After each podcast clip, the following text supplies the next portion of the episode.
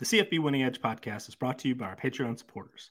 Visit patreon.com slash CFB Winning Edge and join for as little as $5 per month to help support our show or become a Tier 2 member to receive access to a wealth of information, including our 2023 returning production database and its 133 team pages packed with stats and designed to indicate which players have come and gone following the 2022 season. Thank you to our listeners who have become Patreon supporters by signing up at patreon.com slash CFB Winning Edge.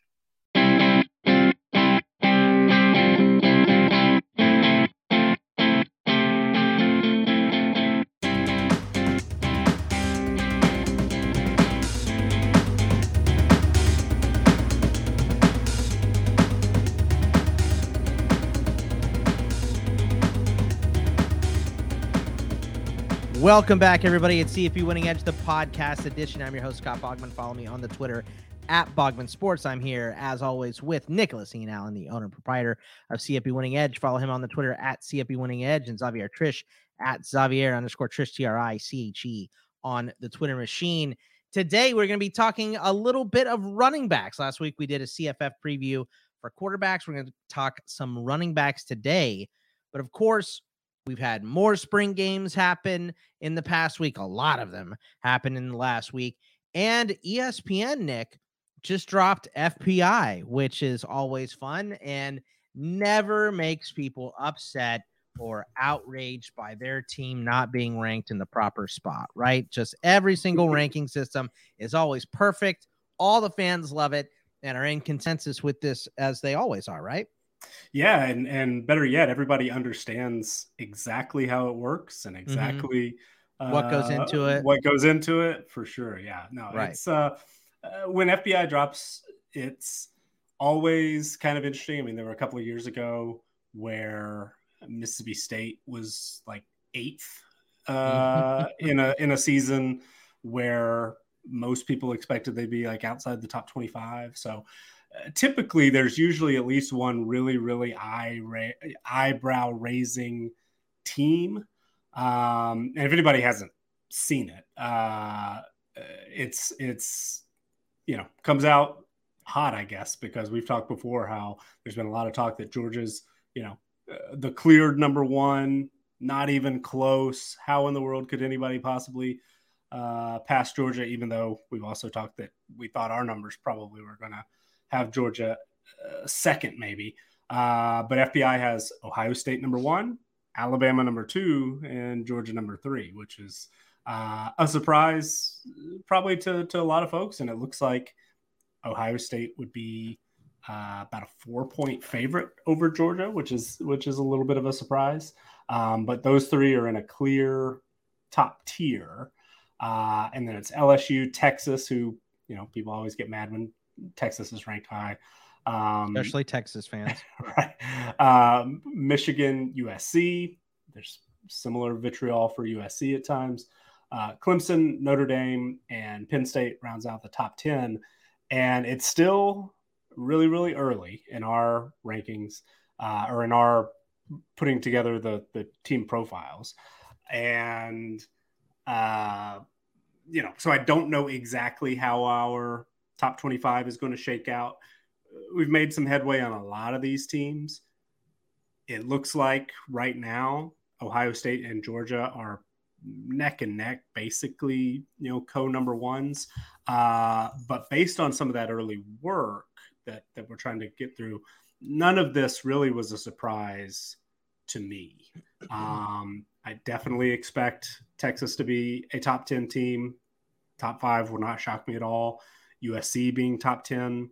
Uh, you know, I, I, might say that USC and Michigan actually look a touch low um, based on, you know, what I'm expecting how things will shake out. But um, at least, you know, knowing how our uh, projections work, how our power rankings work, knowing a little bit about FPI. I have heard some interviews in the past with some of the folks that put it together, um, know what you know some of the the things that they weigh most heavily as far as you know returning production and, and things like that i think that there are a lot of similarities in how we calculate things there are definitely some major differences there are always you know a few teams that are 10 or 15 spots different uh, when you move a little lower down in the rankings. But um, at least at the top so far, to me, nothing necessarily shocking, but I think what it it does, and actually just before we started recording, I saw um, Bud Elliott of uh, 247 Sports and the Cover 3 podcast made what I thought was a really good point where FPI is, uh, you know, certainly not perfect, but it's for the most part pretty good. And it does kind of uh, unearth maybe a team or two that you should, or, or it calls attention to a team, whether too high or too low, that if if you you know give a, a, little extra time to research that particular team it'll probably you know alert you to something that maybe you were overlooking good or bad about that team just sort of your your own opinion coming in. So um, once i know a little bit more about how our numbers are exactly shaking out uh, i look forward to doing that. Maybe the first one that jumped out to me i expect will be a little higher on washington than fpi they're they have washington 21st i would expect washington to be you know top 12 uh, somewhere in that range. Um, but anyway, it, it's it's uh, certainly not a perfect metric. Nothing is, um, but I do think that it's good and it's useful.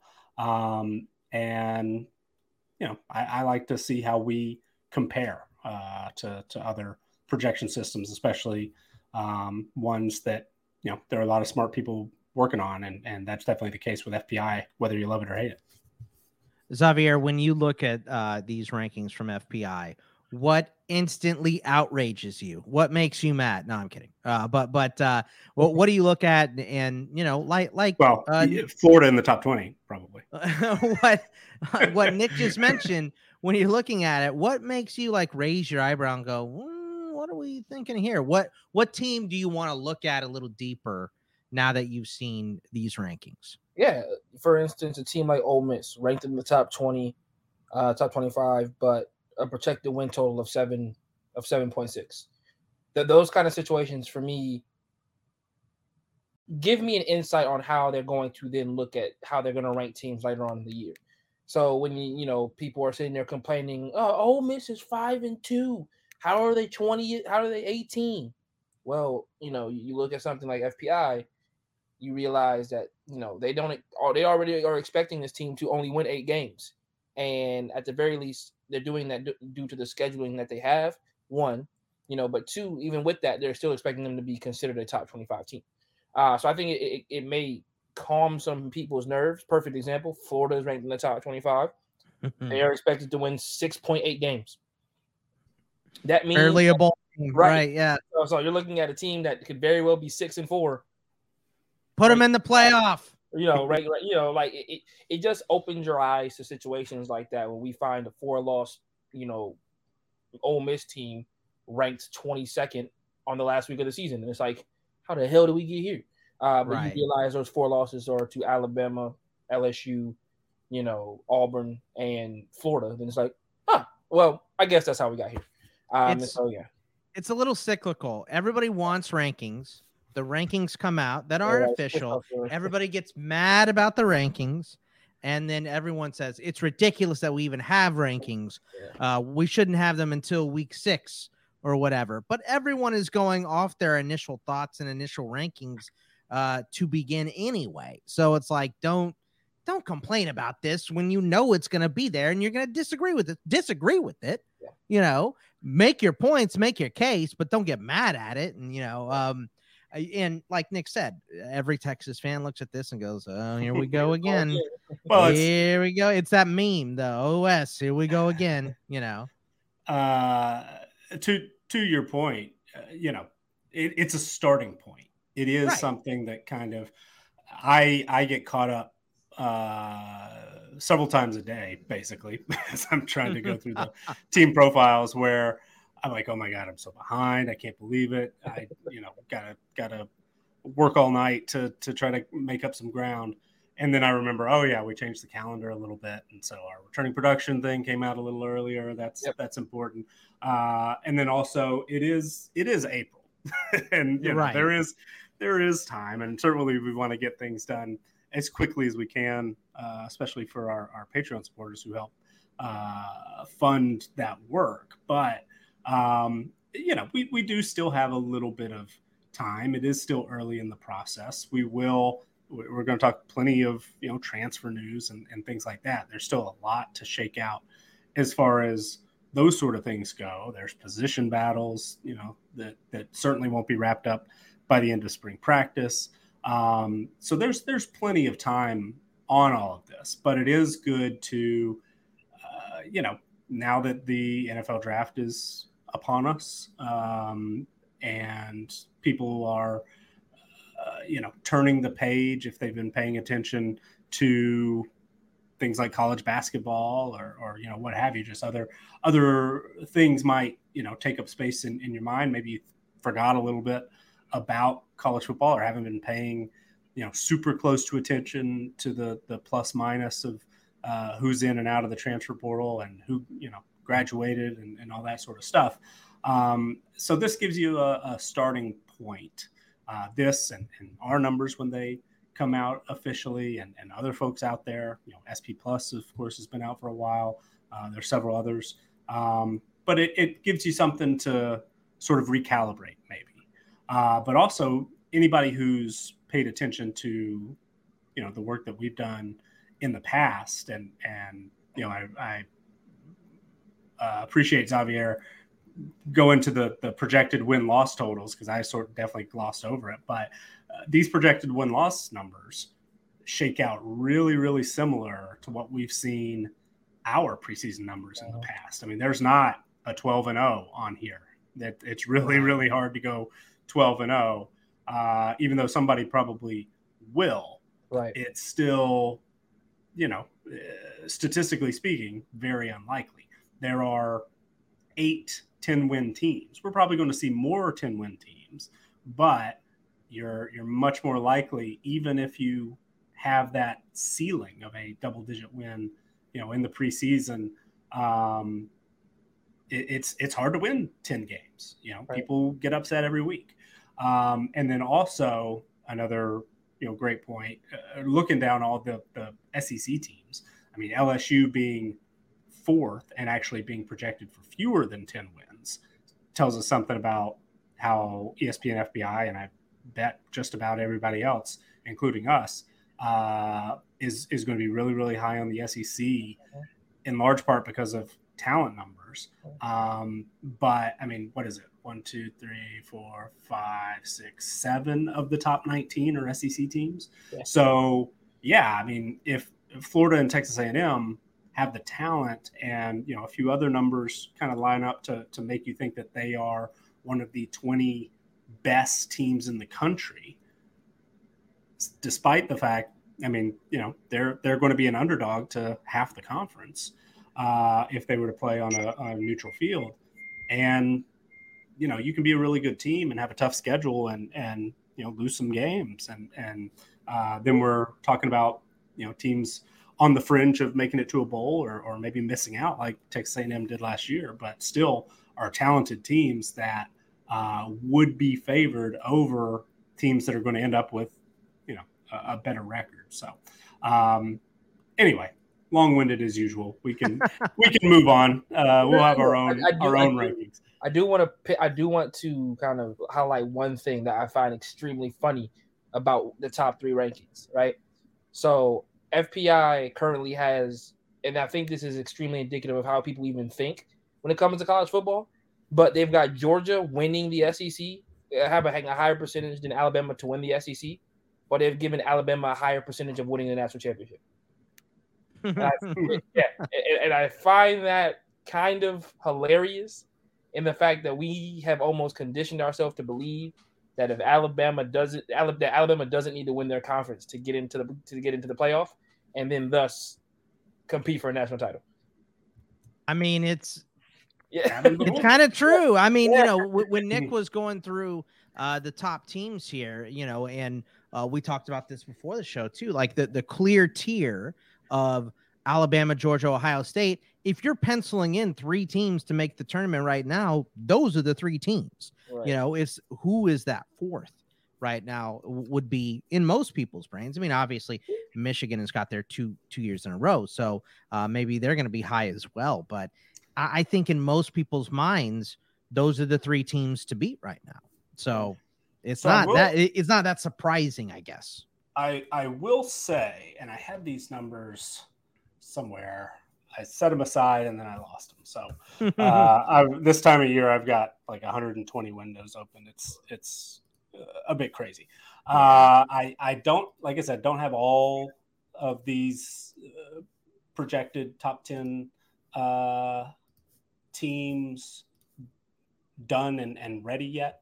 Um, right now, it is looking like I said, you know, Ohio State and, and Georgia are basically co number ones, um, depending on how a few things shake out.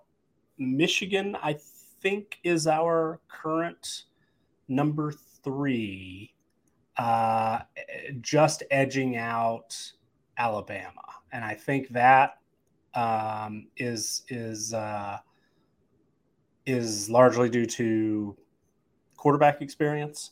Um, we'll we'll talk in some greater depth at a, at a later date. Uh, sort of some of the new things that we're doing as far as our um, projections and our power rankings go. But uh, so far, it looks like the difference maybe in in uh, our team strength power rankings and what FPI has currently is that our top tier is a solid four, with Michigan being that fourth team. If I were to guess, LSU might be in there. haven't haven't dug into LSU yet. Haven't finished them up.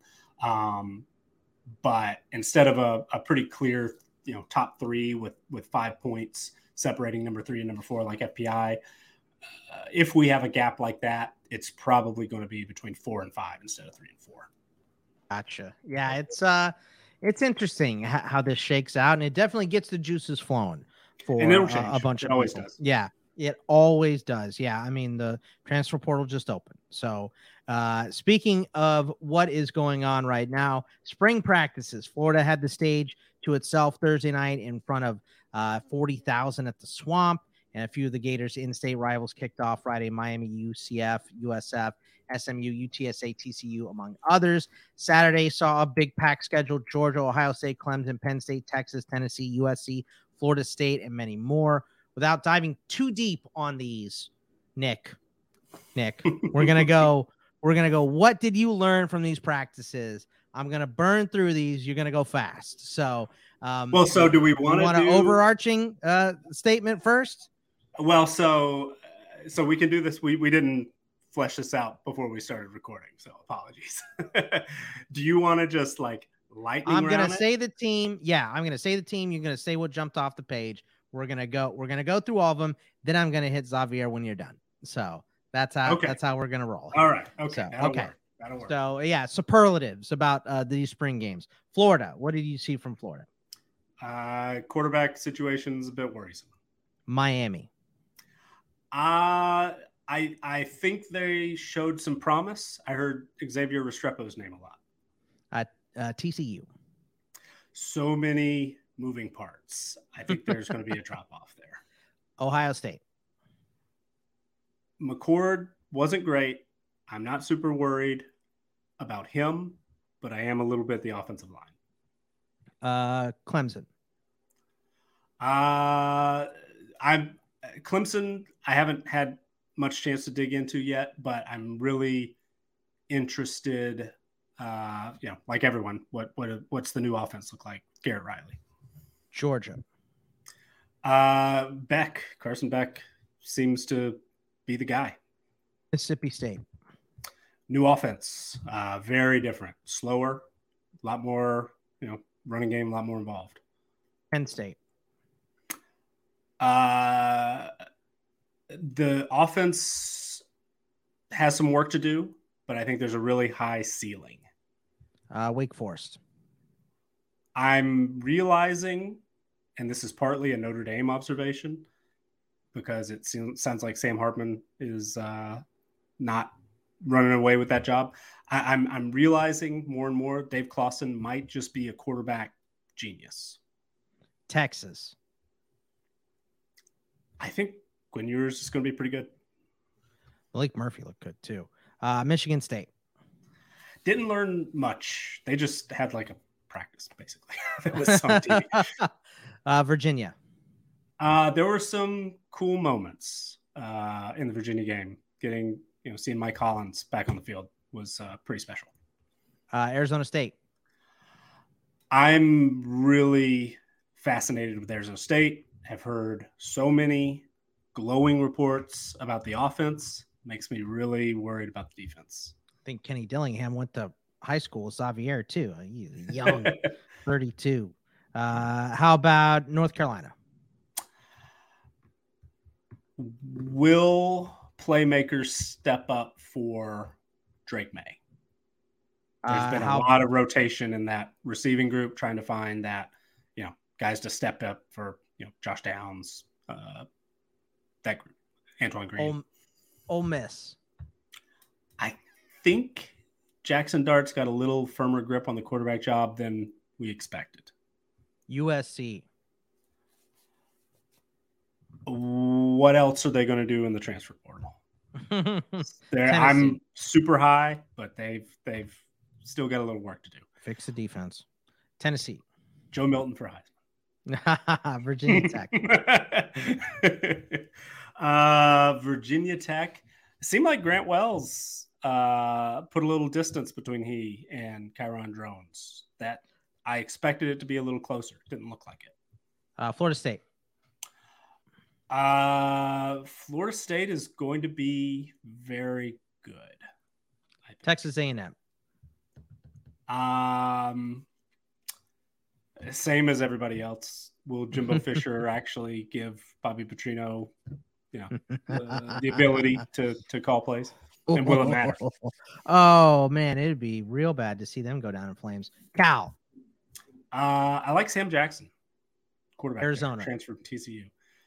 Arizona Gronk. should be really good on offense. Gronk. Uh, South Carolina. I'm going to have to learn the name of the true freshman who was so uh, exciting. There were there was a true freshman quarterback who's who's the next big thing, and the name escapes Better than right Spencer now. Rattler? No. Uh, Spencer Rattler is going to be going to be fine for this year, but they they might have a, a, a special guy coming up behind him. UCF.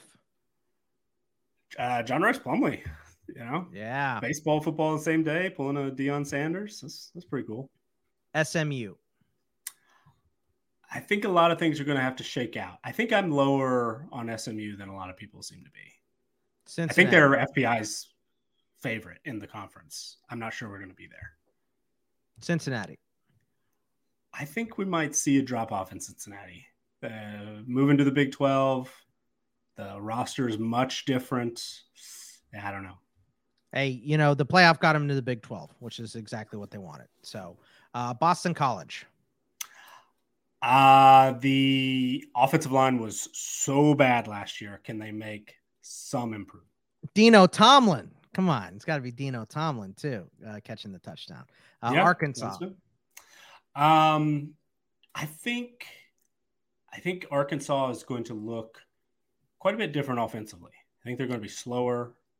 Uh, going to be a little more uh, the Bret Bielema style Arkansas than maybe what we've seen the last couple of years when Kendal Briles has been calling the plays. Saw KJ Jefferson make a couple good throws uh, in that game, too. Uh, Liberty. Uh, I've got a, at least a three-way quarterback battle going. That one seems like it's gonna going to take a little while. Pitt. Um, all right, so I'm starting to I'm starting to to stumble a little here as we get farther down the list. We're getting closer to the finish line here. Yeah, How about yeah, how uh, about I just say the the rest of these teams? You tell me if you saw anything from the the last couple teams are Pitt, Old Dominion, Western Michigan, Troy, Utah State, Arkansas State. There's so many spring games this week. Fresno State, Rice, USF, Indiana, Ohio, South Alabama, FAU. You got anything on? I know you're still going through the games and stuff. I know you've read about all of them, uh, but it, was there any other big standout from those schools? So there are a few teams in here that jump out to me just in some previous research and going through some of the rosters and stuff that I am worried about. I think have an opportunity to be uh, to to struggle. I think Western Michigan might be bad. Just I think they just might be bad. I know they got a transfer running back coming, um, which was good news, but I the roster, whew, uh, it's in trouble right now. Utah State and Fresno State. I'm a little bit worried about both of those teams. We're we're used to them being pretty good. Uh, Fresno State really good. Um, I I don't I don't know. They they lost so much. Uh, and Utah State, we'll talk a little bit more about a little bit later. They've been just continually hit hard. Uh, last one, South Alabama. I think might be one of the best. Am I going to say this? I, th- I think they might be one of the best teams in the group of five teams. I nice. think their defense is going to be really, really, really good. Um, and they've got solid quarterback, one of the best running backs maybe in the Sun Belt.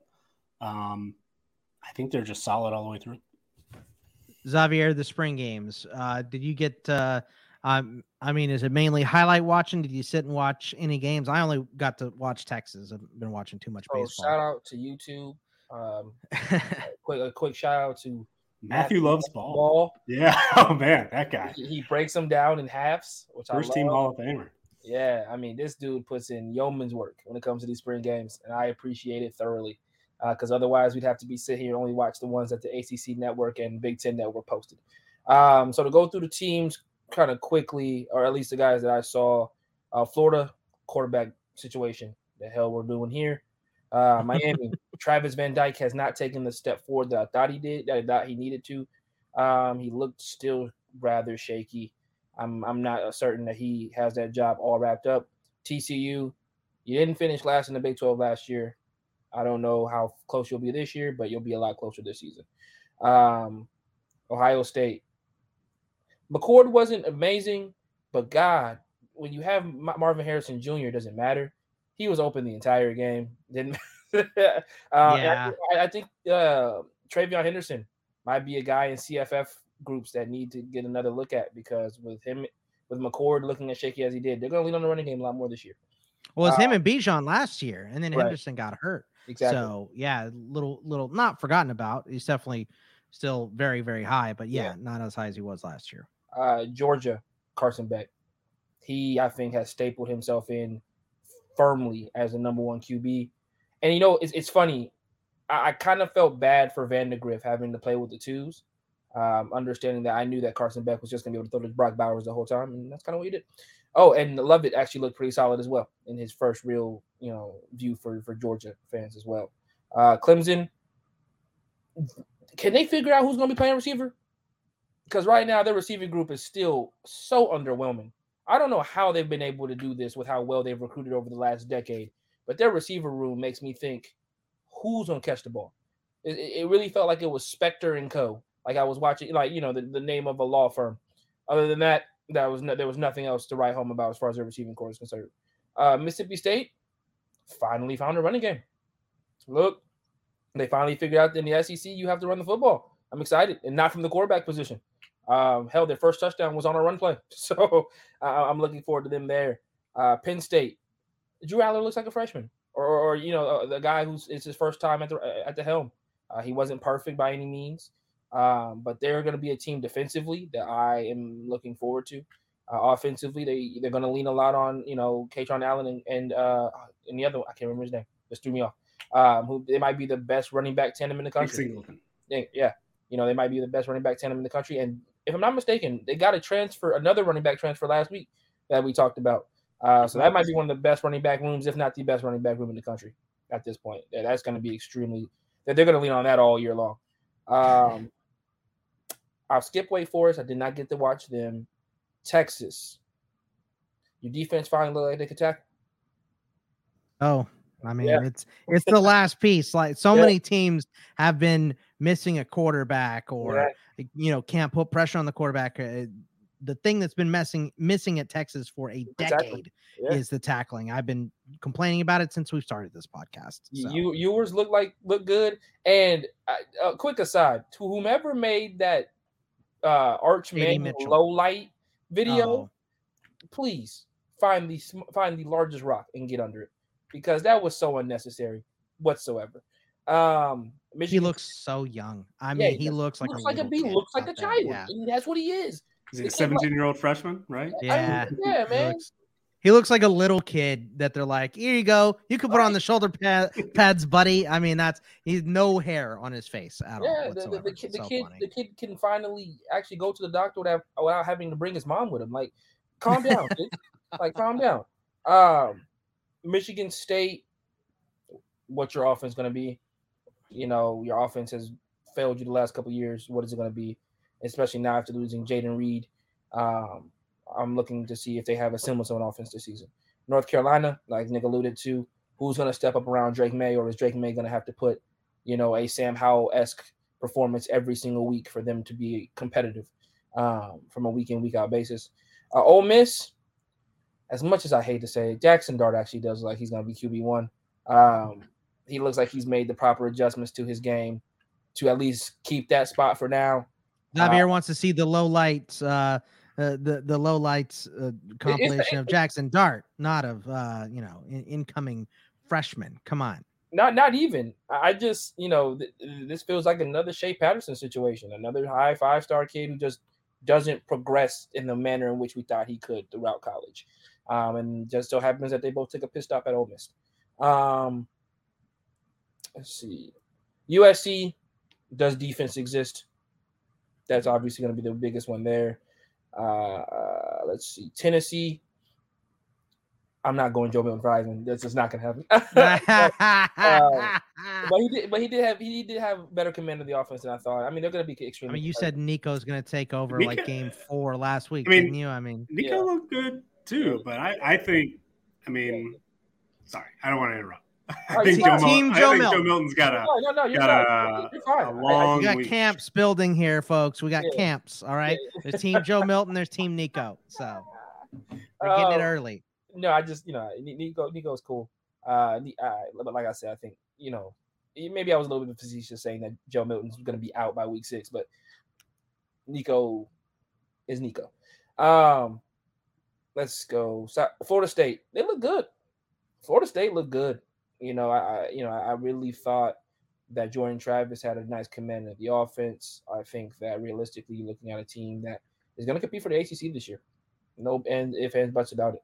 They they have all them. uh, They have all of the the the only concern for them is health on the defensive front right now, being ready for their season to start because they get Clemson I think week four, so they need to be ready to go pretty quickly. Um, and I'll finish off with a couple of ones just kind of bunched together. Uh, A and M offensive, your, your five stars are finally starting to play like your five stars, um, and that still doesn't necessarily mean you're going to be extremely competitive in the SEC, but your talent is starting to shine through.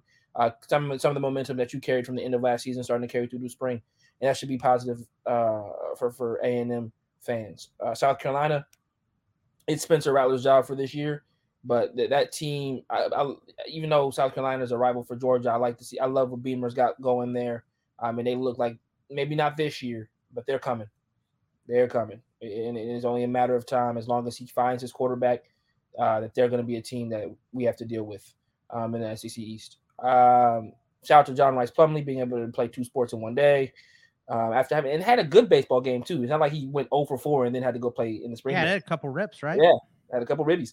Um, Arkansas, thank God you're finally playing to your quarterback strengths. Run the dang ball. Be, be a little bit more methodical. Like KJ Jefferson is not an air raid quarterback, not a spread him out. He, he's a 13 to 15 play drive guy that wears you down for four quarters and then beats you up in the fourth quarter. So thank you, thank you. Um, and yeah, I think that's oh Troy and South Alabama are going to compete for the Sun Belt title possibly this year. Those two teams look so good, and uh, yeah, I know I'm a Georgia State alum, but I'm impartial as it comes. Those two teams look good. Now, granted, this is the first year that uh, James Madison, Old Dominion, and Marshall can all play for the Sun Belt title, so it's going to be a fun year. It's gonna be a fun year, but those two teams definitely have opportunities to compete for the title. Lots of fun, and we also mentioned uh, before getting to the running backs here that the transfer portal open on the 15th, and it's like the floodgates opening because, uh, as Nick has pointed out here, teams are in desperate need of cutting their scholarship numbers. Prior to the transfer portal opening, a report in the Athletic noted Nebraska needed to shed 12 scholarships to reach the 85 person limit. So we are going to see some impactful transfers in the current window. Uh, the majority are likely players who were uh, not expected to contribute that may contribute at their new place. And uh, we'll go through some of those now. BYU was busy in the early hours of the portal window. The Cougars lost some depth pieces, but quickly added productive Utah State linebacker AJ. I'm not even going to try this last name, Nick. I don't know if you know how to say it. It starts with a V. So, uh, but AJV from Utah AJV. State. Yeah. yeah, yeah. See, that, there you go. I had it perfectly. So, um, um, they also got an experienced left tackle and Caleb. Uh, you, you're gonna try it. Is it is it Bonfachan? That might be. Is it Bonfachan? Our apologies, as usual. I'm going to the website to figure it out. Yeah, I, I mean, my whole thing, I just don't want to be insulting. Uh, that that's sure. you yeah. know, I just don't want to try it and butcher it. That's all. Great so, linebacker, super productive. Yeah, he's very good for Utah State.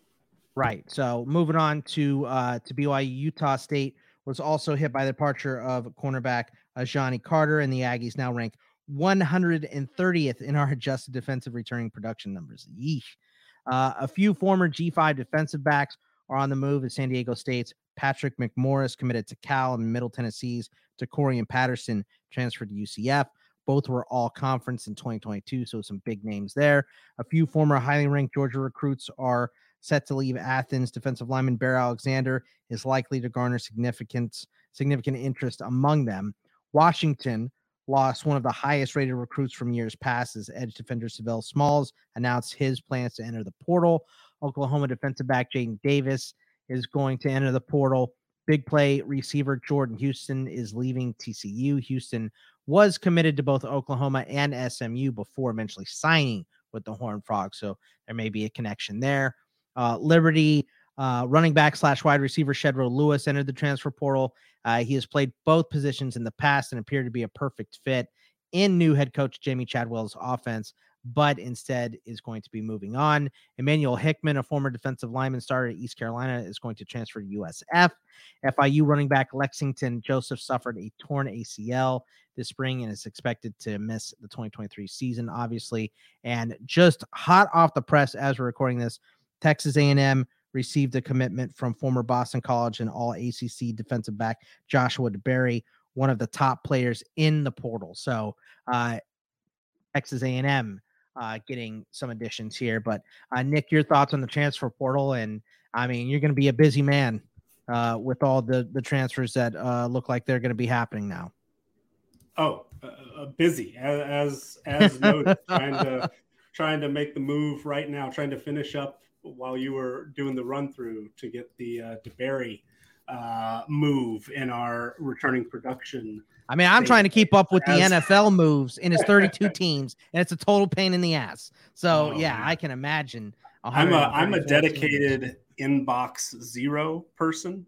I don't know where you guys stand on it. I know some people have like 30,000 unread emails. I like that number to stay at zero. And uh, the last the, the last few days, whew, it it, it uh, it makes me a little anxious, you know, because I always just send myself emails um, when there's a transfer note or, or, you know, something I need to uh, read up on a spring practice or whatever. And I think I was up into the, the 300s yesterday. Uh, so anyway, um, it, uh, yeah, there's, there's, I think the first thing you said, I did want to make sure that we, we noted that you know, you're going to see lists, and I saw one right before we started recording about you know Texas A&M has 30 outgoing transfers in, in the last year, leads the country, and and sure on the the extreme side of things, there is probably a little bit of a uh, like oh gee, you know what's going on there. Um, there will be some situations where it's like that, but you know when you're when you're scrolling through and and you see Um, you know, East Carolina loses three guys in a in a day. Uh, Charlotte loses a few, and and you know UAB here and there. Uh, a lot of what that is, um, and it's clear to me when I go to you know the the returning production database and these guys didn't have stats last year or um, you know in our our uh, team profiles from last year because we do update our 2022 um, team sheets with with all these transfers best we can and they're guys who are just you know dead last on on the depth chart. Uh, in most cases nine times out of ten um, somebody you know you've never heard of in the transfer portal in this window at least so far that person you know might not have been playing college football there next year anyway. Um, might be walking away from the game might be uh, looking for an opportunity at the you know FCS level or, or Division two, something like that. Um, but this portal, I think, even more so than the the first one, is sort of that. All right, teams, you, you know, have to start making some progress on getting to that 85 scholarship number because rosters have been inflated the last few years. Is the extra year of eligibility? Um, it's a little bit of an issue now. A lot of the guys that we ran through here, I expect, will, you know, make a difference somewhere. I mean, we, we already talked about some landing spots, you know, BYU uh, getting AJV and, and Etienne, who is a particular, you know, interesting case. Uh, we're seeing some offensive linemen who have experience may or may not be, you know, all that good. I, I think Etienne is actually one of the lower rated uh, offensive linemen in the country, you know, for PFF uh, blocking numbers last year. Just just did not grade out well, um, but was you know went into the portal, uh, heard from a lot of Power Five teams, and found a landing spot quickly. Um, he won't be the last. Yeah, right now I'm looking at his PFF grades. Uh, overall, in 1,002 snaps, graded out as a 51. Uh, 39 run block, 65 pass block, a 51 overall offensive grade. Um, those that's that's not good. Yeah. um, and uh, yeah, so uh, that would but, be out of 100. So yeah. Correct. Correct. Um, uh, so right now, and, and, we've touched on this in the past, but uh, big bodies and experience is going to get you a lot of interest. Um, offensive linemen, tackles, you know, in particular, uh, a lot of teams are are still very much in need. Um, there are some teams who can, you know, let a former uh, highly rated recruit at defensive line step away, like Georgia did. Um, and you know, Bear Alexander, USC is the name that that I keep hearing uh, for him, but but I'm sure there's some other folks in the mix there as well. Um, Georgia is probably one of the few teams that that can absorb uh, a loss like that. Isn't in desperate need of of uh, an interior defensive lineman, but we're seeing a lot of. I mean, there's there's a defensive end at ULM who entered the transfer portal uh, like two days ago. Um, unrated recruit coming out of high school, Anthony Campbell. Um, you know, six seven, two eighty plus. So uh, just just on paper, you know that that's intriguing. It wasn't super productive, but I mean he's got half a dozen or more Power Five offers. Um, just just as you know one random example, it's it's uh, it, it's kind of a kind of a wild time. It's a lot to keep up with, obviously. Um, but there are some particular positions of need. Anthony Campbell, by the way, 13 tackles in 12 games, three and a half tackles for loss, one sack at ULM last year. I know he's been offered by Auburn and like, I mean, other other uh, SEC and Power Five teams. So anyway, that that one just struck out or stuck out to me. But um, it is a it is a busy period certainly, uh, but for the most part, there's just more um, more teams need an offensive lineman or a defensive lineman than there are good offensive linemen or defensive linemen to to fill those spots. But then also those same teams have uh, uh, too many, you know, wide receivers and defensive backs and and just additional players on the roster on scholarship kind of taking up space uh, when everybody's in search for you know some of these missing pieces uh, in other position groups. So it's it's a tricky puzzle. I don't I don't um, you know the the personnel people in in college football. Uh, I, I feel for them this week uh, as much as you know I, I'm trying to keep on track of of all my emails and stuff. Uh, I'm sure they've got it worse than me.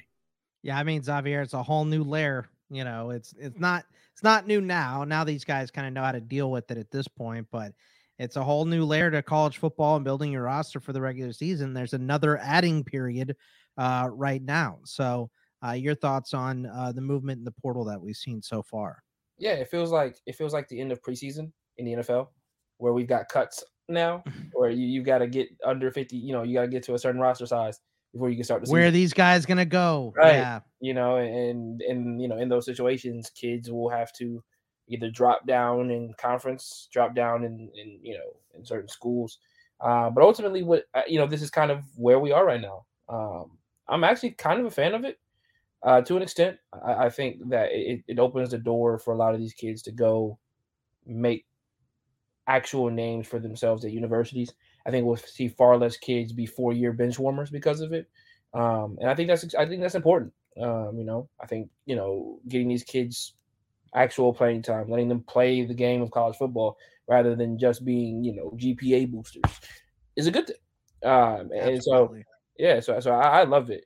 Um, as far as some of the movements, Bear Alexander was supposed to be the Jordan Davis replacement for a lot of Georgia fans. So hearing him leaving was like a little mind boggling to me because I felt like the position group was wide open, open going into this year. Obviously, in the last two years, Georgia has lost not only Jordan Davis, but then this year loses Jalen Carter you probably feel like the D tackle, you know, the tackle room was up for grabs. Uh, so him leaving was a little puzzling, but once again, not not extremely. Um, you know, kids will leave. Kids will leave. Um, Oklahoma losing Jaden Davis was another big one. Um, Jordan Hudson leaving TCU. That's huge. Like I said, I just you know this is a team that I think last year hit their peak um, which I mean, making the national championships pretty good peak, right? You know, and I but I think realistically, what you see happen from that is if you don't move immediately to the draft, a lot of kids try to use that momentum to go elsewhere. Um, and I think that's what you're seeing now. Um, anybody who you know was either one a major contributor or contributor or a major uh, you know a major piece of their major recruiting piece will probably you know at the very least think about it. Um, Texas A&M getting Joshua DeBerry feels feels very indicative of a Texas A&M right now. AKA their defense continues to blossom and their offense continues to be what it is. Um, and I think that that's extremely important that at some point that, you know, like I said earlier about their, their, their spring game, their offense, their young guys in particular are going to have to come around to match the defensive talent that they've had over the last two years. Uh, because I think, and, and Nick, you can correct me if I'm wrong. I feel like A&M has had a top five defense in the SEC the last two years and maybe has had a bottom three offense. How about this as a description for them, Xavier? You can tell me if this is right or wrong. The SEC's Iowa right now. Oh man, Texas A&M. That's depression. That's that's that's depression fuel. But realistically, they're not too far away. Yeah, I mean, look, this is a game. This is a team. The defense isn't quite that good, though. Yeah, they were they were 35th in defensive team performance mm-hmm. uh, last year. They were sixth in 2021. Um, but you know, so they they have been very very good. Last year they were top 10 in passing defense, but uh, they were slightly worse than average against the run in our numbers. Yeah, it's just I just I'm just thinking about the, the, game that I think of is very indicative of what A&M has been the last couple of years was last year's game against Miami.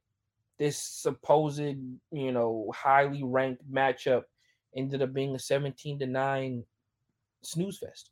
It was both teams barely had opportunity to, to cross the 50 yard line.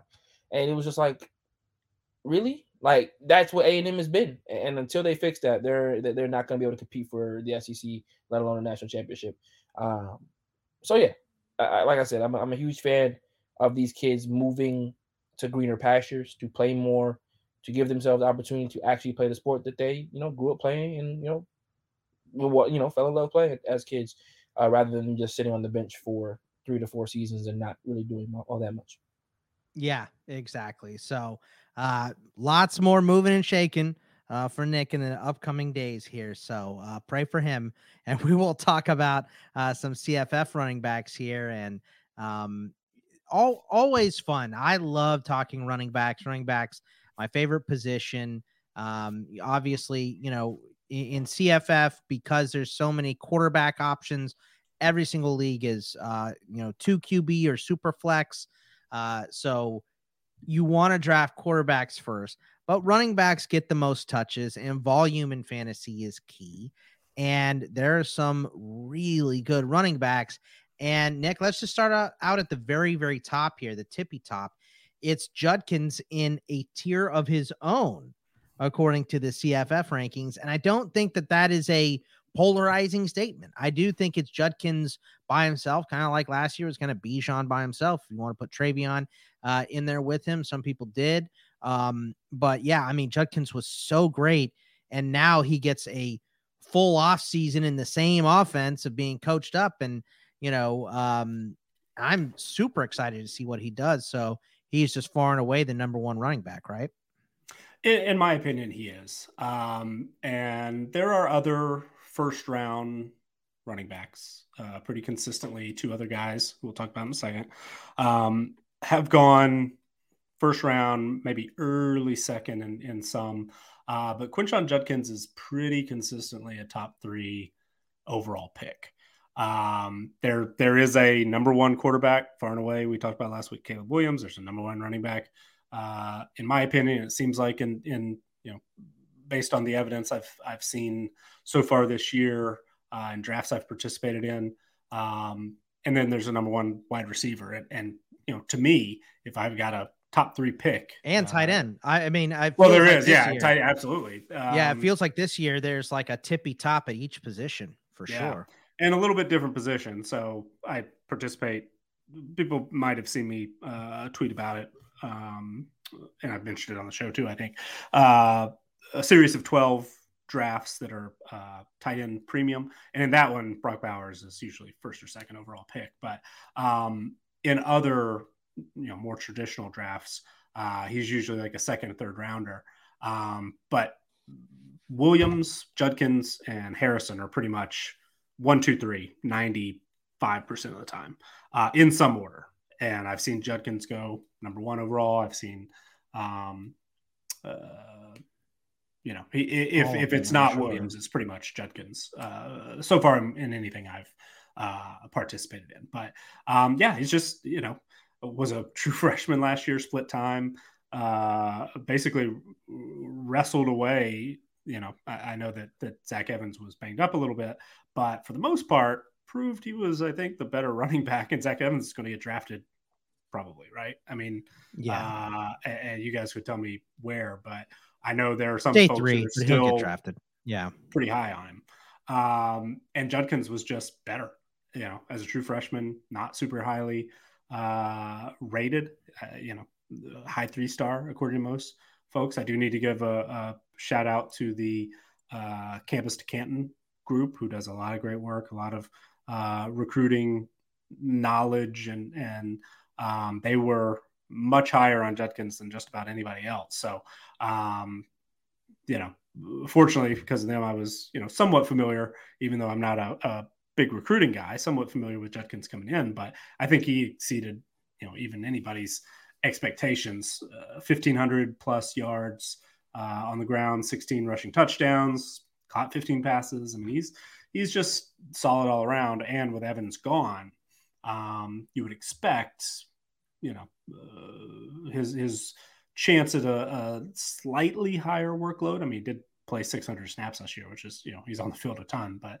um, we might not even have seen his best yet. Uh, so that's that's pretty exciting.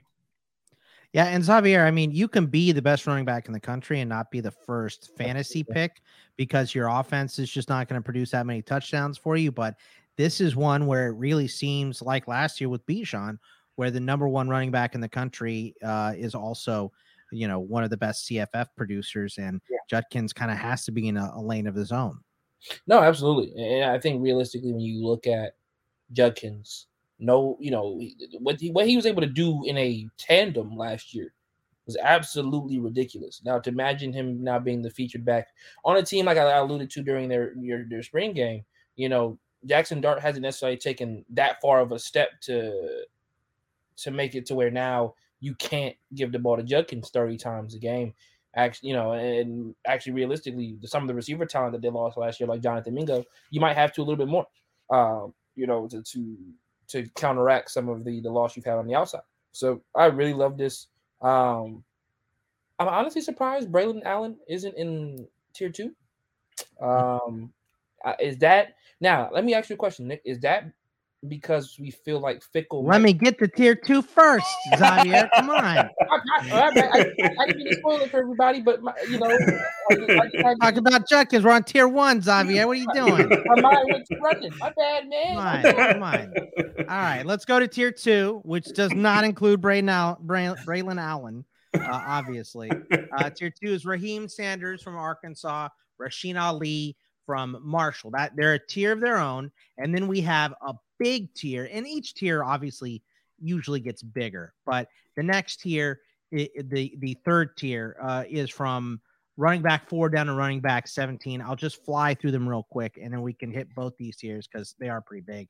Uh, at number four overall is Braylon Allen, uh, which maybe we're going to hear uh, an argument here to get him in that second tier from Xavier in just a second. But we have Braylon Allen from Wisconsin, Damien Martinez from Oregon State, Will Shipley from Clemson, Blake Corum from Michigan, uh, La'Damian Webb from South Alabama, uh, Sieh Bangura from Ohio, Jaquin Jackson, um, Ja'Quinden Jackson from Utah, Kevorian Barnes from UTSA, Trey Benson from Florida State, Frank Gore Jr. from Southern Miss, uh, Samson Evans from Eastern Michigan, um, Marquez Cooper from Ball State, TreVeyon Henderson from Ohio State, and Jase McClellan from Alabama. So, first of all, Xavier, Raheim Sanders, Rasheen Ali. I mean, especially with this new offense in Arkansas, no problem. We've seen Rasheen Ali produce before. Uh, you know, obviously Laborn came back last year, all that stuff, but Ali was amazing uh, year before that. So we've seen both these guys produce. So we know what we're getting from them. Anything on them, and then tell me about Braylon Allen. Yeah, I, I think my bad for jumping the gun. No worries. yeah, we got it. We got to cover. We got to cover. I think Nick actually alluded to why you might be more in love with Raheim Sanders as well. Um, with with you know, he, he, he said it out loud. Arkansas looks like they're going to be running much more of a Bret Bielema like system, and if that's the case, then you know what that means. We are running the air out of the ball. Um, and so if that gives you know Raheim Sanders that many more touches, then huzzah uh, for CFF owners. Uh, you know, that was the that was the least enthusiastic huzzah. I mean, couldn't have been more huzzah. Great. I want to talk about Braylon Allen. Yeah. uh, um, as, as far as Rasheen Ali is concerned, what you know, what I think we'll see from Marshall this year, in particular, you know, is a team that one, and I mean this in the most loving way possible. There's not many that, that many good defenses in the Sun Belt. There just aren't. And in the event, you know, I think last year Marshall kind of showed that and, and was was quick to prove that very early on. Uh, but realistically, with that being the case, Marshall's going to have its fair share of opportunities to run all over those Sunbelt defenses. Um, I am dreading when they see Georgia State next year. I'll be perfectly honest with you. Um, you know, I just think that you know he's a part of that, and Marshall showed a lot last year, not only on you know in a, against the Sunbelt, but against non-conference opponents. And I think he's going to benefit from that. And I'm not surprised that he's sitting here at two. I'll let Nick go because I don't want to go into my Braylon Allen uh, yeah, I, will I'll let well, I I I will start with Braylon Allen. Um, and at the at the beginning of the process, and I happened to to uh, fortunate enough to get some invites and and uh, participate in some very early drafts uh, with people who just do this year round, and uh, you know in February when those first few drafts were coming in, and early March, right before spring. Uh, Braylon Allen was in that second tier. And then, you know, obviously the news had already come out of the the coaching change. Luke Fickell gets hired at at Wisconsin. On the surface, that's great for Braylon Allen, right? I mean, you know, Luke Fickell's a defensive minded head coach, likes to run the football. Cincinnati's had some really productive, uh, you know, CFF running backs in the past. But then, of course, he hires Phil Longo, which is on the one hand, you know, wasn't that long ago when Phil Longo had 2,000 yard running backs in the same season and, and you know, has, has been, um, you know, good for running backs in the past. CFF, you know, system uh, matters just as much, if not more, than talent. Um, and you know, so so there's a little bit of reason for optimism there, but also Phil Longo is, you know, from the air raid tree, uh, has also had some offenses in the past that have been a little more heavy, uh, you know, in the passing game. Um, Wisconsin attacked the transfer portal pretty hard at the quarterback position, at the receiver position. A lot of the discussion uh, this spring around Wisconsin has been the passing game, and and so Braylon Allen, partly because there's a little bit of a concern that uh, we won't see quite the heavy workload for him that we normally would for a Wisconsin running back. He's probably slipped a couple of spots, fell, you know, mostly has fallen out of the first round. Um, you know, into the second, maybe early third, depending on uh, who you're drafting with and and sort of what the the league setup is. Um, but also, he has a pretty talented, uh, you know, number two running back in, in Chez Mellusi, who's showed some good things, got back and, healthy last year. Um, and so it seems the combination of uh, thinking that Wisconsin will, certainly throw more than they did last year and, and more than they have in the past. But also, Allen is, you know, going to uh, to to Wisconsin's benefit, but to CFF, you know, drafters' uh, detriment. Allen's going to maybe get a little more, you know, time to to breathe and, and share the load a little bit with with Mellusi. So I think those two factors um, have have driven his value down just a little bit.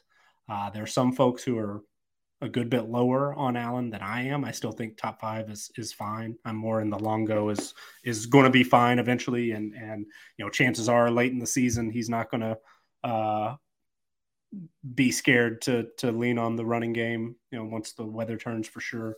Um, but uh, you know I can I can understand the philosophy uh, that the the coaching change isn't quite in Allen's favor.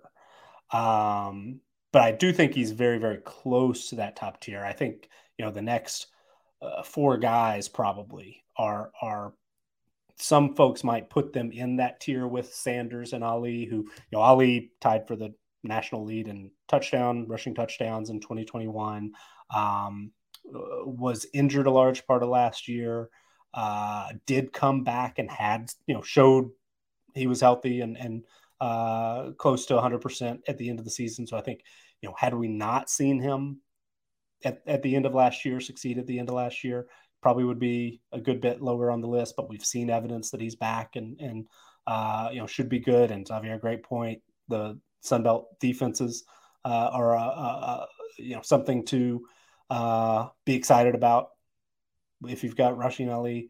Um, the coaching change, I think, as you guys mentioned, is good for Raheim Sanders. So those two, I feel pretty good about it at number two and number three.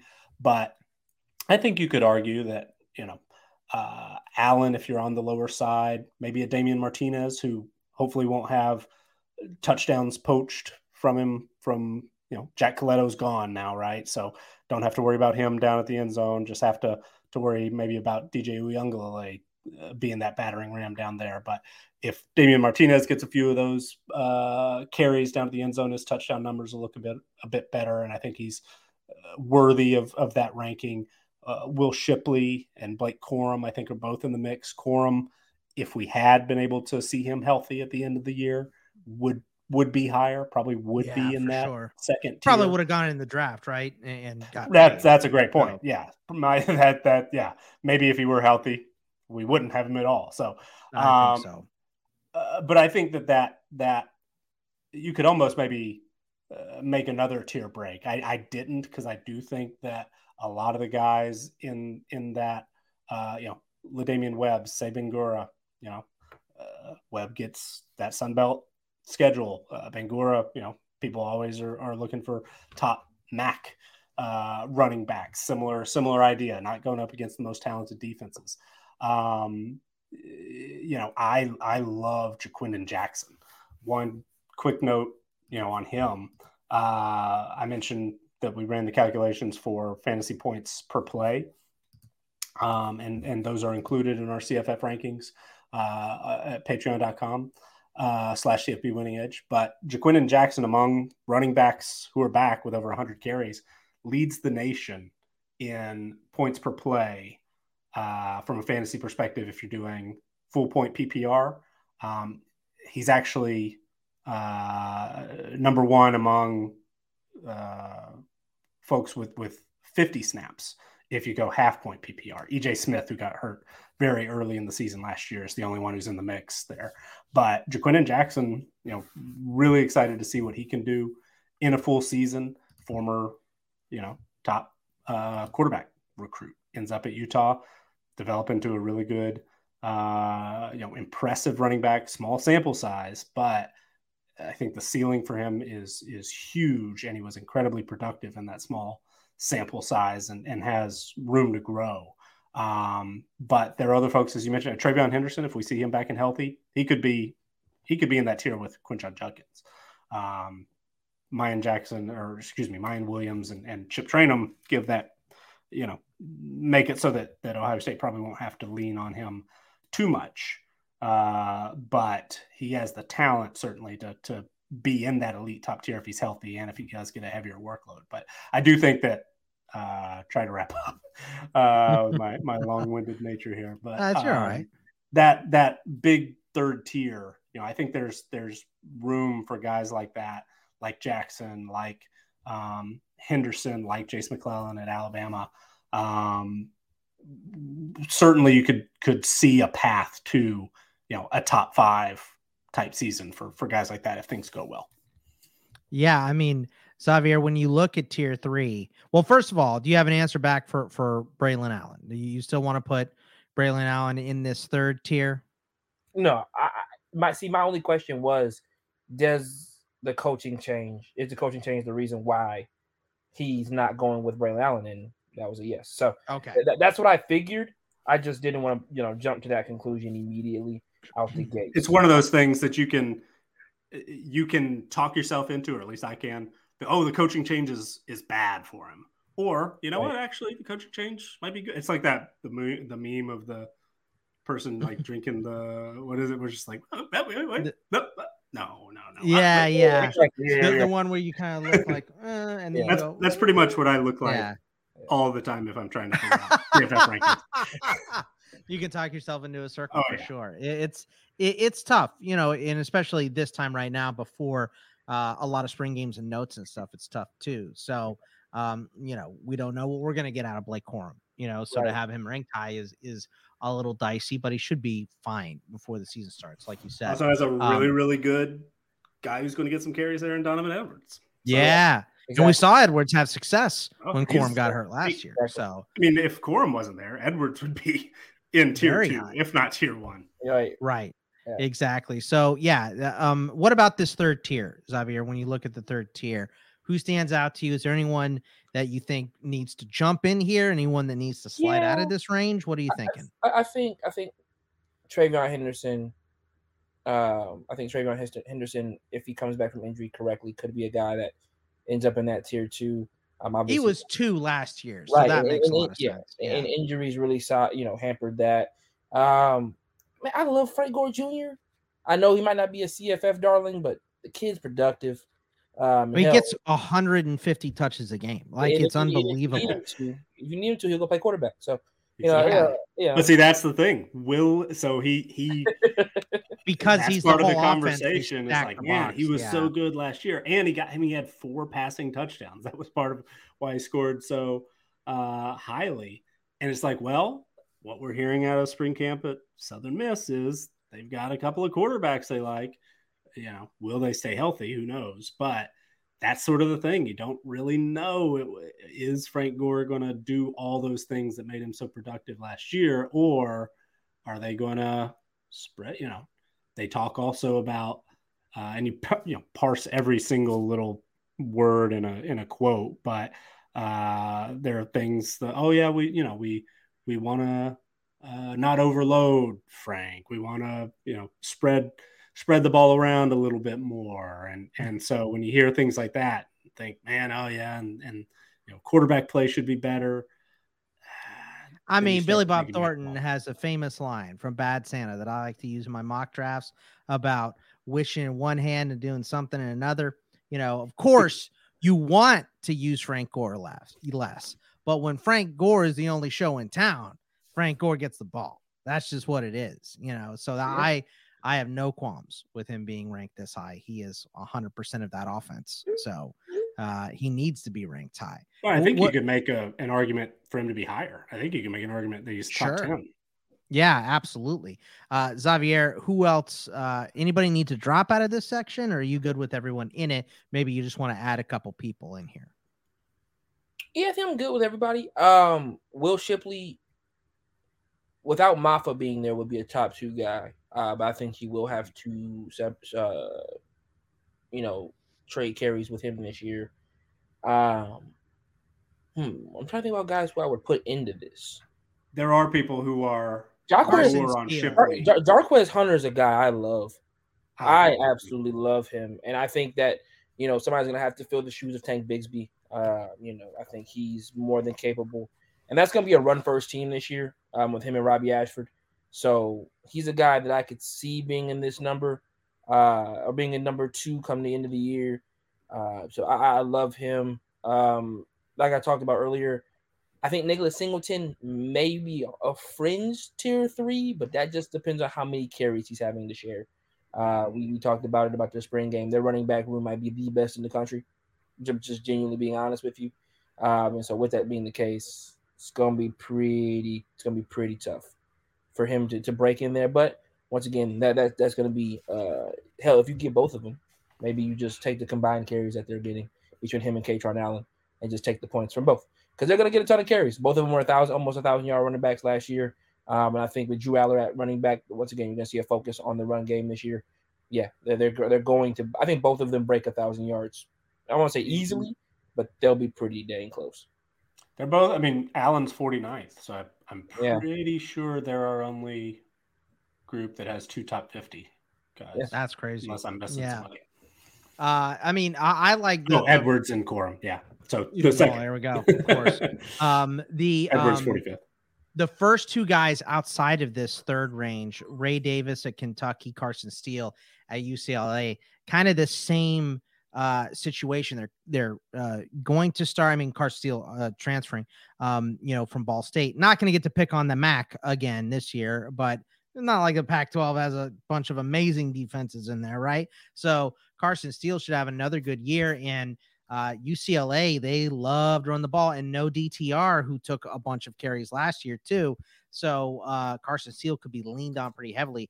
Uh, same thing with Will Levis leaving um, Kentucky for Ray Davis. Uh, the other guys uh, down here will go down to 36. So in a 12 man league, your RB threes, a couple twos here and threes. Roman Hemby from Maryland, uh, Devin Neal from Kansas, Jaquez Hunter, Jarquez Hunter from Auburn, Rodney Hammond from Pitt, Bucky Irving from Oregon, Antario Brown from Northern Illinois, Nick Singleton from Penn State, Treshaun Ward from K State, Jo'quavious Marks from Mississippi State, Marshawn Lloyd from USC, Aidan Robbins uh, at BYU, Caleb Johnson at Iowa, Jalen White from Georgia Southern, CJ Donaldson from West Virginia, RJ Harvey from UCF, Jabari Small from Tennessee, and EJ Smith uh, from Stanford. Uh, ring in your 18 to 36 there. Uh, Nick, tell us about the uh, low end RB2s and the RB3s here. Well, so uh, we talked a little last week about uh, sort of how these rankings. I try to pay attention to how do I actually act in drafts. I know there are people who are a good bit higher on Carson Steele than I am. If he were still at Ball State, I would probably have him, you know, knocking on the door of, top five.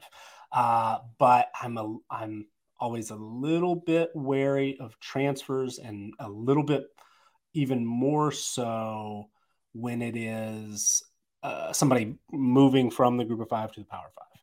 UCLA is a perfect spot on paper. Uh, the way they use the running back, you know, Zach Charbonnet was was excellent there. Um, uh, Chip Kelly has a, a, proven track record, and Carson Steele. You know, we're hearing good things out of out of fall camp. I, I probably should be higher on him. It's just, I guess, I have a little bit of a bias uh, until I see it for you know, group of five transfers up to, to power five. I think there's a little bit of a similar idea with Ray Davis, Kentucky, you know, traditionally very, very good system for CFF running backs. Uh, give a pretty heavy workload to the top guy. Ray Davis ran for a thousand yards in the SEC last year with, you would have to assume, uh, just as, as, uh, I mean, Kentucky's offensive line struggled a little bit last year, but still, you would say an improvement in talent um, in the offensive line that he's running behind. So uh, he should succeed, but I just I don't know. I'm I'm I'm just a little more hesitant on uh, those two for their particular transfers. Um, I'm not for Marquez Cooper, who transferred from uh, Kent State but ended up at Ball State. So he's basically just filling the shoes of, of Carson Steele. Um, you know, similar uh, talent that he'll be playing against, what he's used to. So I, I just feel like, uh, for whatever reason, that that puts my mind at ease a little bit more. Um, but uh, you know, in in this group, I I think that outside of those two, and you could probably convince me to slide Davis and Steele in that you know uh, that third tier. I just have been uh, there's always at least somebody who's higher on those two than than me. So I haven't ended up uh, drafting them maybe at all. Uh, but pretty much everybody else in this group, 20 to 36, you know, you, you could you could shuffle them yeah. in almost any order. Uh, Antario Brown, Antario Brown might be my favorite. Um, he was a slightly disappointing last year. Had had some pretty high expectations for him. Uh, big, you know, big back who also has explosive speed. Uh, Harrison Waylee, who he split time with at Northern Illinois last year, is gone. So expect him to, you know, get a heavy workload. Um, but he's just a, a, personal favorite. So he's usually the one in this group that I'm targeting. Um, but uh, the rest are, are pretty, pretty similar. Um, I do stay away a little bit from Singleton because, you know, as Xavier mentioned, Allen's going to take a little bit of uh, his his workload, his his share of the carries away. Um, and and on that note, now that I'm looking at it, Jabari Small at number 35 probably might be a, a you know touch high because Jalen Wright is a top 80 guy in, in these rankings. Also had double digit touchdowns, uh, and future Heisman winner Joe Milton is is going to have 10 rushing touchdowns at you know 6'6 250 uh, down by the goal line next year. So maybe I should slide him down a little bit, but um, this this third tier is is uh, uh, not much separates you know 20 to to 36 in, in my opinion. Nah, you got him in the right. You got him in the right place. They they don't want Nico getting hurt, so uh, he'll be fine there. Uh, Xavier, when you look at uh, tier three here, um, w- which would or uh, the tier four here, 18 down to 36. Who who do you like? Who stands out to you? Who are you questionable on? Yeah, so I, I, I you know, I, I obviously mentioned Jarquez Hunter as being a guy that I like. Nicholas Singleton. Uh, if, if what Nick is alluding to holds serve, Jo'quavious Marks at Mississippi State. Um, you know, if they're going to be a team that's going to run the football, if they're going to be a team that's actually going to focus on a little bit more ball control, that gives me reason, you know, that, that gives me reason to pick him up. Um, you know, EJ Smith at Stanford, they're still going to run the football. Stanford might not be a great team, but he's going to get his touches. Um, and obviously the era new offense too. I mean, Right, hopefully right. they they get a little more modern. That'd be um, nice. you know, the heir apparent to Deuce Vaughn, um, Treshaun Ward, you know, and then, you know, and then lastly, Marshawn Lloyd is doing. He is so doing for a breakout season. And I think he might get one here soon because he's he's doing for one. Um, if that South Carolina offense is takes that next that, that jump that I think if Spencer Oh. Can stay. I think you might be a little bit confused. Oh, is that the other USC now? Oh man, see this is so. You, Ah, you didn't see his run that that uh, gives. Uh, no. you're you're gonna have to you're gonna have to go see his run in the spring game because you're gonna want to bookmark that tweet Okay. uh, for all summer when I talk about oh USC's top five team going to the playoff. Mhm. You- You're gonna you're gonna want to you're gonna want to have that ready. and, and I, I- okay, so I'll give you one more then. Um, and I've obviously, I believe he, he's coming off of injury, uh, but Alton McCaskill, if he if he if he like can him. come off of injury, the right if he if he you know obviously comes off of injury and is the back that we saw previously, you got to pencil him in there. Alton McCaskill, in my opinion, in this year's draft would probably be the fourth or fifth back in this year's draft. I don't think that's crazy to say, Scott. You can correct me if I'm wrong there. Nah. I think that guy is dynamite in the event that he's allowed to, in the event that he comes back and is able to play football the way he was pre-injury. All right, let's go down to the last tier here. Uh, we're going to go 37 to 48, the RB4s. George Holani in his 17th year at Boise State is at 37. LeQuint Allen from Syracuse at 38. Then we got Devin Mockobee uh, from Purdue, Alton McCaskill from Houston, Miyan Williams from Ohio State, Dae Dae Hunter from Liberty, uh, Richard Reese from Baylor, Nate Noel from Appalachian State, Donovan Edwards from Michigan, Ollie Gordon from Oklahoma State, Harrison Waylee from Wyoming, John Lee Eldridge from Air Force. And uh, this is a good tier. A couple of secondary backs, uh, uh, you know, Miyan Williams in here. Um, Nate Noel is kind of a second guy. Donovan Edwards kind of a second guy as well. Noel might be the the main guy now that uh, Camerun Peoples is gone, but they usually break it up. Should be, but couple- they there are a couple couple running backs. guys behind him that probably gonna uh, Exactly. a heavier number two. Yeah. Who have you drafted the most out of this tier, Nick? So McCaskill, uh, agree with Xavier on on all those points. Really like him a lot.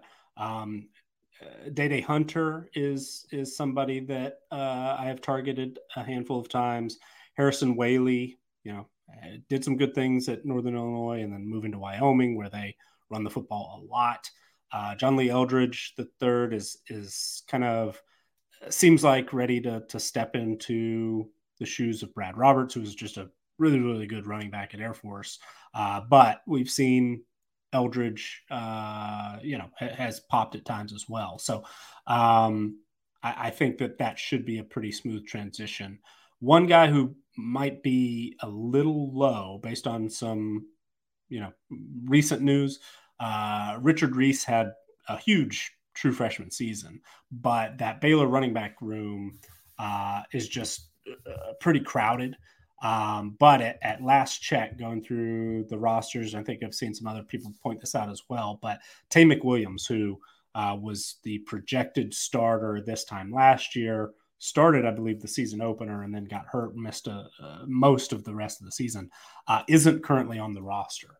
Uh, Sqwirl Williams also transferred out. He's at Louisiana Tech. So you have Reese, Qualan Jones, Jordan Jenkins. It's it's it's clearing the path a little bit more for Reese, um, even though it looked like he, you know, lost a little uh, of his grip on that job towards the end of last year. Um, maybe just hit a little bit of a freshman wall, perhaps. But he's somebody who, who I can I can uh, almost guarantee is going to move up these rankings and draft boards and ADP is the the closer we get to the season. Xavier, when you look at this group, is there anyone that uh, stands out to you? Honestly, and this is gonna sound surprising, but Scott, I'm you know I don't know if you've taken him in any of your drafts, but Cedric Baxter, Cedric Baxter is gonna be a stud. Yeah, I'm not gonna call him Bijan Jr. or anything like that. I don't want to give them any kind of titles. This kid was amazing in high school. Okay, And I think if he if Texas can block worth a worth a plug nickel for my you know for my remember the Titans fans, he will be he will be just fine in that system. Uh, opposite you know obviously you know manning the backfield because I think he he already does a lot of the things that you're going to want from a freshman: pass blocks, runs out the back, you know, catches out the backfield pretty well. Just a smooth guy for as big as he is. Um, he's still he's a taller back. Um, you know, I think you know so. At the end of the day, I like Cedric Baxter a lot. Like I said, I think he he's going to be a guy who I'm not going to say, you know, like I said, I'm not going to call him Bijan Jr. But by the time he leaves Texas, he would have made his mark there. Um, like I said, a little bit of a bigger back, six one, so he's going to be a little bit of a different style than what Bijan was. Uh, you're looking at more of a Najee Harris type of guy as far as his size profile is concerned. Uh, but yeah, I think he can be extremely productive in that system if he's used correctly. Um, you know, I think he can do it all. Um, and I don't see why not. I understand that he's a freshman and this is his first year, but how many freshmen come in and they lean on that guy and he ends up with a thousand plus yards? So yeah, uh, I mean the the job is open. So yeah, uh, yeah, he can absolutely got some competition though. He does. Oh, lots of competition. Blue yeah, Blue is good. Robinson. Yeah, yeah Robinson has been productive, so yeah. he will definitely get first crack. He reminds so. me of TreVeyon Henderson, just in in CFF.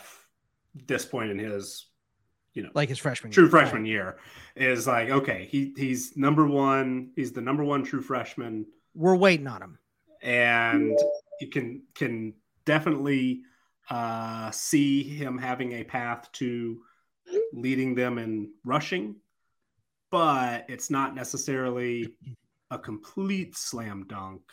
So maybe he's a little undervalued right now, but also can see some scenarios where he's a freshman you know, not very many freshmen get a thousand yards. Henderson did, but uh, yeah. So anyway, that he that I that comparison keeps popping in my head every time I see Baxter.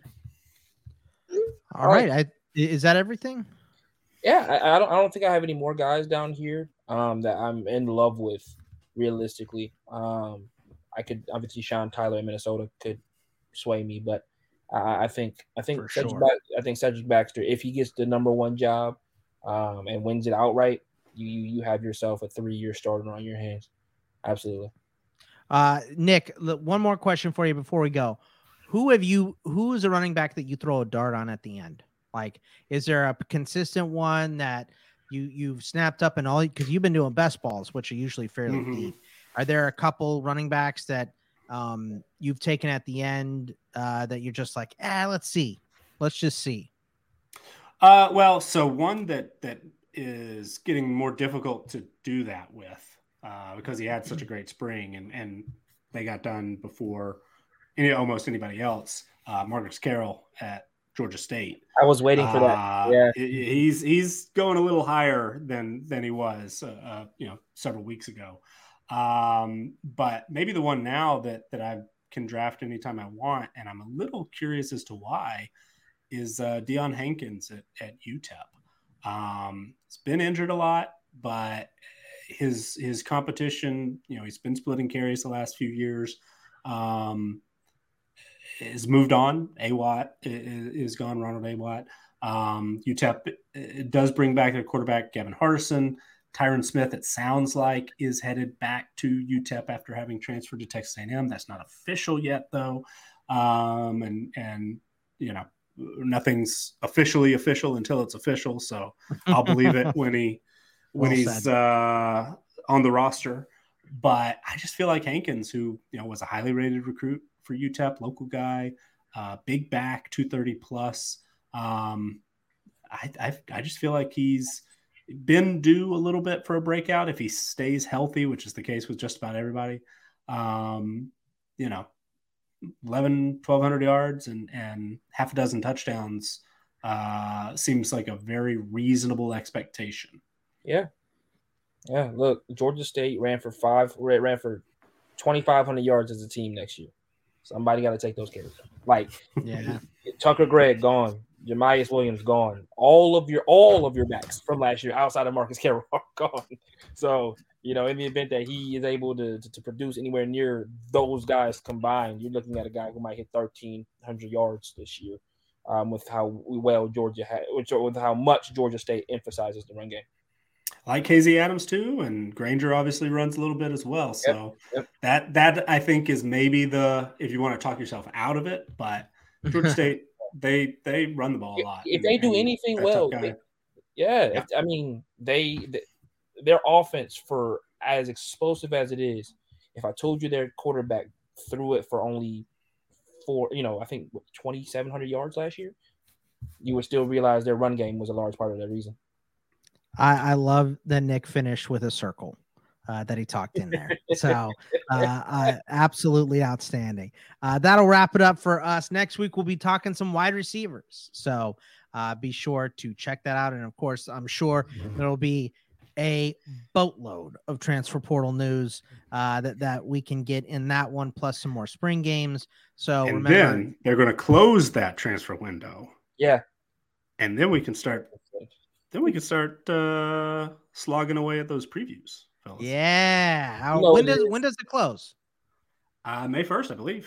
Just a two okay. week window. Yeah. window. All right. So, so, you better find your teams quick, kids. That's right. Yeah, that's right. Get her done. So yeah. uh, that that will wrap it up for us. Remember, you can follow us all on the Twitter at Bogman Sports for myself, at CFB Winning Edge for Nick, at Xavier underscore Triche T R I C H E for Xavier. That is it for us. We will see you guys next week. Take it easy, everybody. Thank you to our Patreon supporters for keeping our show ad free and for funding our wide range of college football analytics projects. Thanks also to Blake Austin for our theme music. To learn more about CFB Winning Edge, visit patreon.com slash CFB Winning Edge or follow us on Twitter at CFB Winning Edge.